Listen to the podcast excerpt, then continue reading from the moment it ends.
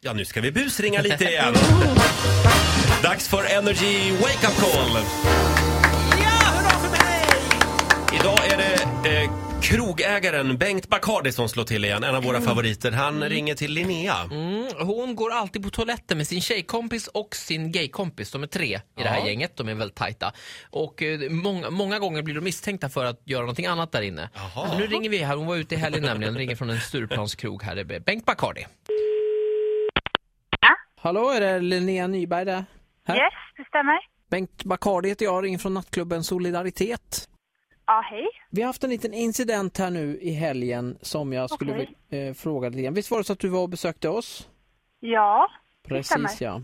Då har jag fått en, en vaktrapport här eh, från våra ordningsvakter. Mm. okej. Att du har varit inblandad i en situation där det har förekommit eh, samlag på toaletterna. Va? Nej, det stämmer inte. Jag kan läsa, så här står det i rapporten. Eh, ut från toalett nummer tre kommer tre stycken personer, två tjejer och en kille. Det osar genomfört samlag och luktar räka. Men va? Atoni ska den här killen ha hetat då. Ja, det är min, det är min eh, gaykompis som heter Tony. Ja, fast då måste jag säga att den ursäkten, den har jag hört förut. Okej. Ja, du har Eh, varit... ja, vi- jag har varit på toaletten med mina vänner, precis så som alla går på toaletten med sina vänner när de är på krogen. Ja. Likaså som tjejer och killar. Det spelar ingen roll vad det var för kön på de som jag var på toaletten med. Va- Vakten här skriver här att han Men- u- upplevde att det, det, det fanns en sexuell stämning inne på toaletten. Ja, men alltså ärligt. Ja, men gud, förlåt. Förlåt om jag låter jätteså, men jag tycker det är helt sjukt. Jag och mina vänner går in på toaletten på en nattklubb. Jag har aldrig hört att det är något olagligt att gå in på och kissa med sina vänner på toaletten. Oavsett om det är tjej eller kille, oavsett vad de har för sexualitet. Men jag har absolut inte gjort någonting sånt överhuvudtaget. Hur pass, om du skulle säga en gradering, hur pass homosexuell är han? Hur pass som... Åh herregud, frågar du mig en sån sak? Hur... Ja, förlåt, jag, jag Som jag förstår att pojkar. jag, jag låter kanske dum. Nej och- men alltså och- förlåt, men jag tycker det lå- låter väldigt alltså, sexistiskt. Ja, vi kommer i alla fall nu porta dig från våra nattklubbar och det är detta i tre månader då. Eh, alltså jag tycker det här är helt sjukt. Kan man överklaga på något vis eller? Om I man hör detta vad det läget då handlar så om. ska du få två val av mig.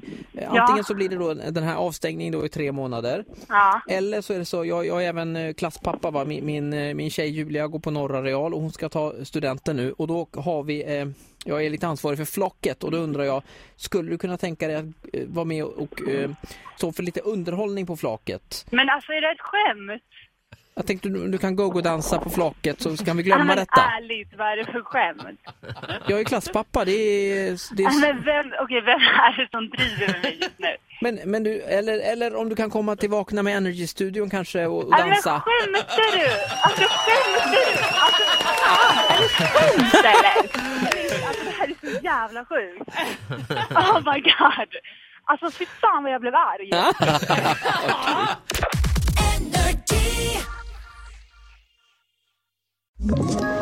Ett poddtips från Podplay. I fallen jag aldrig glömmer djupdyker Hasse Aro i arbetet bakom några av Sveriges mest uppseendeväckande brottsutredningar. Går vi in med hemlig telefonavlyssning och, och då upplever vi att vi får en total förändring av hans beteende. Vad är det som händer nu? Vem är det som läcker? Och så säger han att jag är kriminell, jag har varit kriminell i hela mitt liv men att mörda ett barn, där går min gräns. Nya säsongen av Fallen jag aldrig glömmer på Podplay.